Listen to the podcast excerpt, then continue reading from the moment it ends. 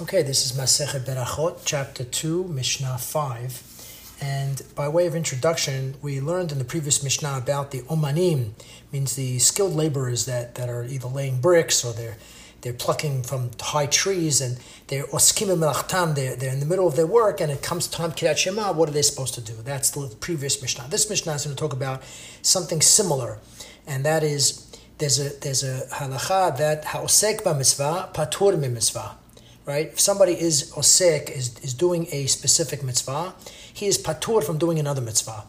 So, and and the concept of Chon Hanambam is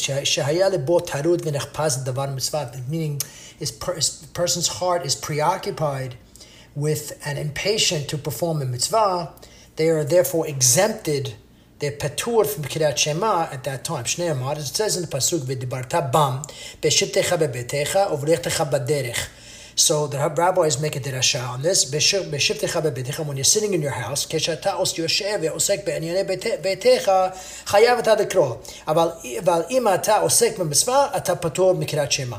So they learn from this that if you're sitting in your house just, just uh, hanging around, reading books, whatever you're doing, you know, you know, doing your natural uh, things that you do in your house, then you have a hayuv to kirat shema. However, if you are doing mitzvah, you are sick, doing another mitzvah, you're patur. Ovletcha baderech is the same thing. When you go in your way, when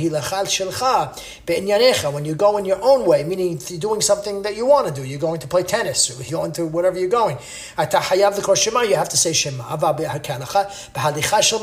you're on the way, if you're doing a mitzvah, patur, you are patur from kirat shema, and we learn from this um, the general principle, like I said, of uh, ha'osek uh, mitzvah, patur mitzvah.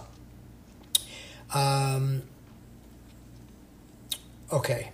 So, uh, so it says, for example, כשאתה טרוד בטרדה של מצווה, אתה פטור מקריאת שמע, והוא עדין במצוות האחרות, שהעוסק במצווה פטור ממצווה, as Kahati explains very clearly that when you are tarud, when you are, um, uh, you know, you are engaged and engaged in another mitzvah, you are therefore exempted from, from a different mitzvah that comes along. Okay, so now we give the example. This is a groom, a hatan. Okay, hatan patur mikirat shema balayla harishon ad Shabbat. They used to get married in those days on Wednesday. Everybody got married on Wednesdays. Uh, that was the, that we learned that in Masechet Ketubot that people get married on Wednesday. So you have Wednesday night, Thursday night, Friday night.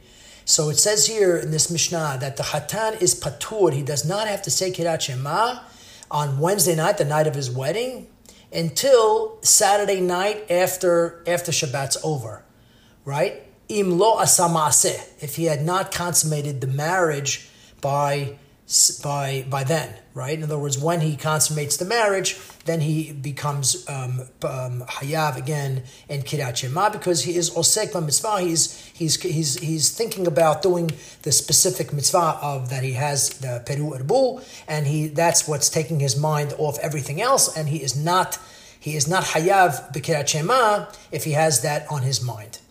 Uh, after Saturday night, however, uh, if he, uh, you know, he, he becomes hayav in kirat shema, even if he's not cons- even if the marriage is not consummated by then, for whatever the reason is, because the rabbis assume that he is not distracted. If it ha- if he can hold it out Wednesday night, Thursday night, Friday night, Saturday night, he's not he's not he's, he's not he's, I guess he's not distracted uh, enough to make him patur.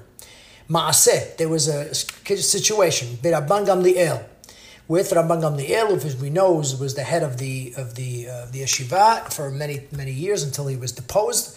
Shekara balala harishon shenasa. He said kirat shema the night of the night of his uh, that he got they got married. Amru lo talmidav his rap the, the students told him lo limadtu rabbenu shehatan patur kirat shema balala harishon. Didn't you teach us that the groom is exempt from kirat shema on the first night? So this is contrary to your own teaching.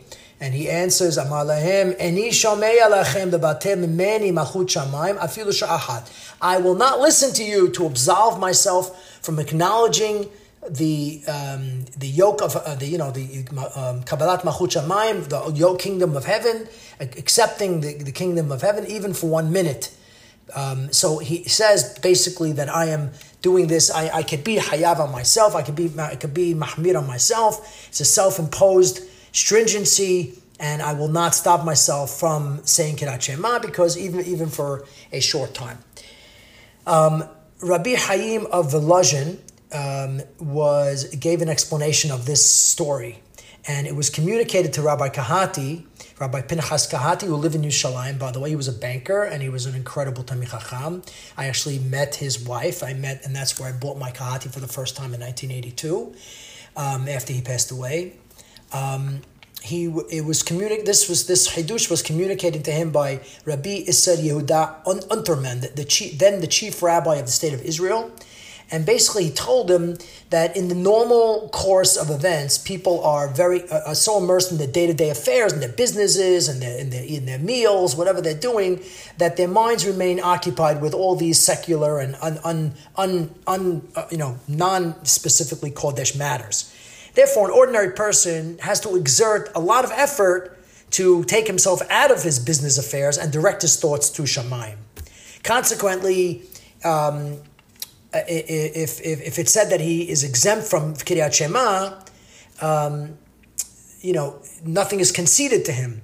So what is meant that that is that no fresh obligation is imposed upon him. Being being preoccupied with another mitzvah, like for example marriage in this case, he's not required to perform the additional mitzvah of reading the Shema, which denotes the acceptance of Ol Malchut Shamayim, the yoke of the kingdom of heaven. Um, Rabban Gamliel, however, and his and his students, on the other hand, they devoted their entire lives to the service of God. All they did all day was learn and pray and meditate on Hashem, and all their interest lay in these uh, in these kodesh things. So for him, it was actually difficult to withdraw himself from these kodesh think thoughts, even where the the there such preoccupation is forbidden. For example, in the bathroom, etc., you're not allowed to think about kodesh things in the or pray or do anything like that in the bathroom. It was hard for him.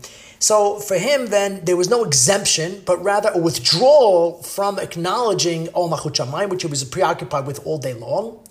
And that's why he told his, his students, I will not listen to you to, to withdraw myself from acknowledging Ol Malchut Shamayim, even for an instant, because that's what he did all day long. That's the idea of Rav Chaim of Volozhin. Baruch Amen Amen. Amen. Have a great day.